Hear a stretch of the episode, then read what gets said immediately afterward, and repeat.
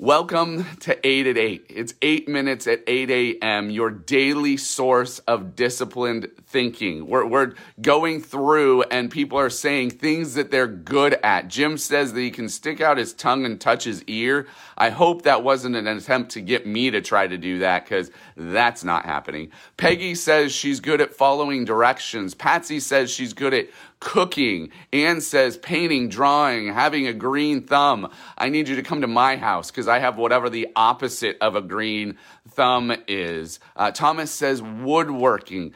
Things that we're good at, things that we might rejoice in being good at. I, I happen to be good at, at public speaking. Uh, I know that it's uh, a fear that lots of people have more than death. There's most of our population has a, a fear of public speaking higher than death. Um, but for me, it's not. It doesn't freak me out that bad. There's times, yes, every 7:59 before I get ready for an 8 at 8, every time right before I step on stage, I get nervous. But it doesn't freak me out that I can't do anything.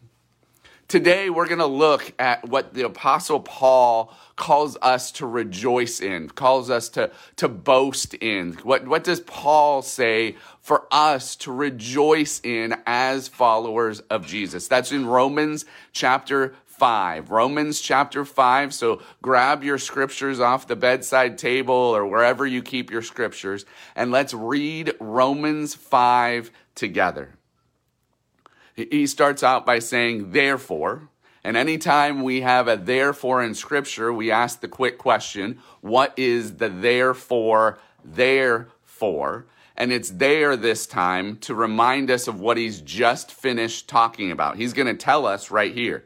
Since we've been justified by faith, since there's nothing we can earn to, uh, to do, to do, nothing we can do to earn God's favor, and it's completely on the work of Jesus that we put our faith in. Since that's true, we have peace with God through our Lord Jesus Christ. So it only happens through Jesus. Through him, we have obtained access by faith into this grace by which we stand, and we rejoice in the hope of the glory of God. We rejoice, we boast, we are we are strong in the glory of God. Kenny, good to have you here this morning. And then he goes on. So it makes sense. Like we would boast in the glory of God. We would boast in our faith in Jesus. That makes sense. Like, yeah, we, we trust in God. Yeah, we are boasting in the fact that we trust in God. That totally makes sense. But what Paul is about to do, it doesn't make sense. He says, more than that, more than rejoicing in the hope we have in the glory of God, we rejoice in our suffering. We rejoice in our suffering. What's something in your life that's, that's caused suffering for you? What's something in your life that's caused suffering for you, that, that you have had to suffer with, or uh, what is something in your life that has caused suffering? Because Paul is telling us that, that that's something we should rejoice in, we should boast in. He's saying we boast, we rejoice in the hope of the glory of God. And even more than that, we are to rejoice in our suffering. Now, how and why, or what, what would be his reasoning for saying we would, we would rejoice in our suffering? Because uh, uh, verse 3, we'll start it again. More than that, we rejoice in our suffering, knowing, knowing that suffering produces endurance. And endurance produces character. I see things coming in that's, that's suffering, suffering. you have unsaved family, the, the loss of a family member, depression. It's suffering when kids make wrong choices, wrong decisions. Shannon talks about suffering because of a miscarriage. These things, these, these things that cause us suffering. Diane says divorce. The, the, Paul is saying that we, we rejoice in these because they produce endurance. And endurance, endurance produces character.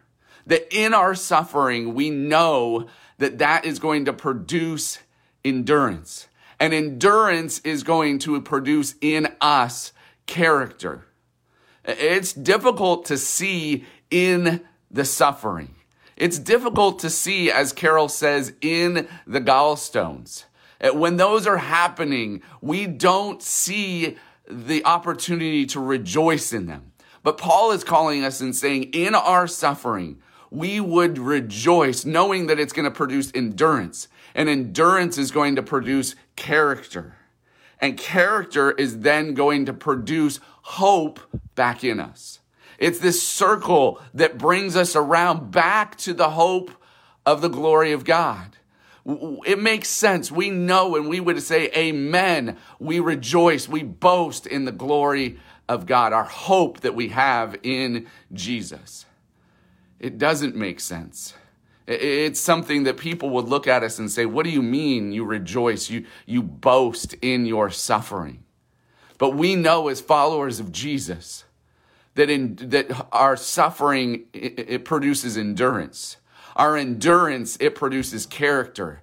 And our character brings us to the hope that we have in God. Even in things like Anna talks about, like loss of children, the suffering that that is, physical pain and depression that, that Thomas talks about.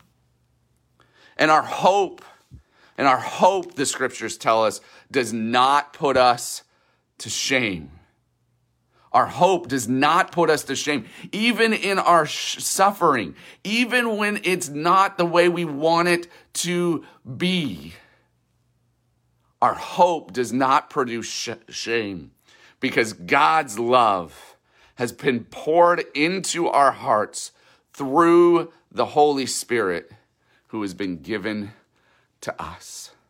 My time is running out. I can't believe how fast eight minutes goes with all of you and hearing you respond to the scriptures. What has God said to you today?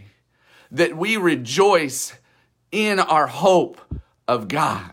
That we are justified not by our own works, but by the, the power and the faith in God.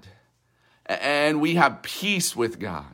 That even in our suffering, we can rejoice, we can boast because our suffering produces endurance. Our endurance produces character. Our character gets us back to our hope in God. And our hope does not put us to shame because we have received the Spirit of God.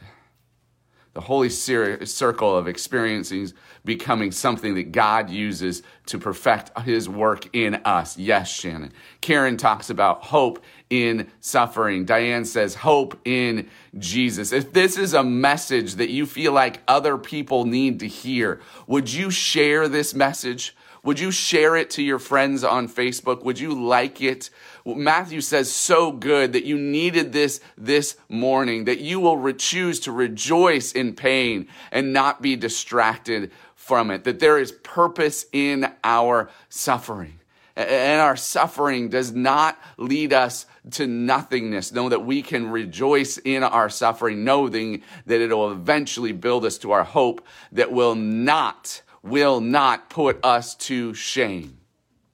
Kenny, so glad to hear that you needed this today, that, that God would speak through his word to our people. He has your best interest at heart, Jim. That's going to be our final word. That's so true that in all things we can hope, we can rejoice, we can boast in our God because no matter what, He has our best interest at heart. I love you all. I can't wait to see those of you that are signing up at sacchurch.org org for our Sunday morning service on Sunday. Youth families, please make sure to go to sacchurch.org and go into the youth and get your kids signed up. We're excited for the students to be back together again.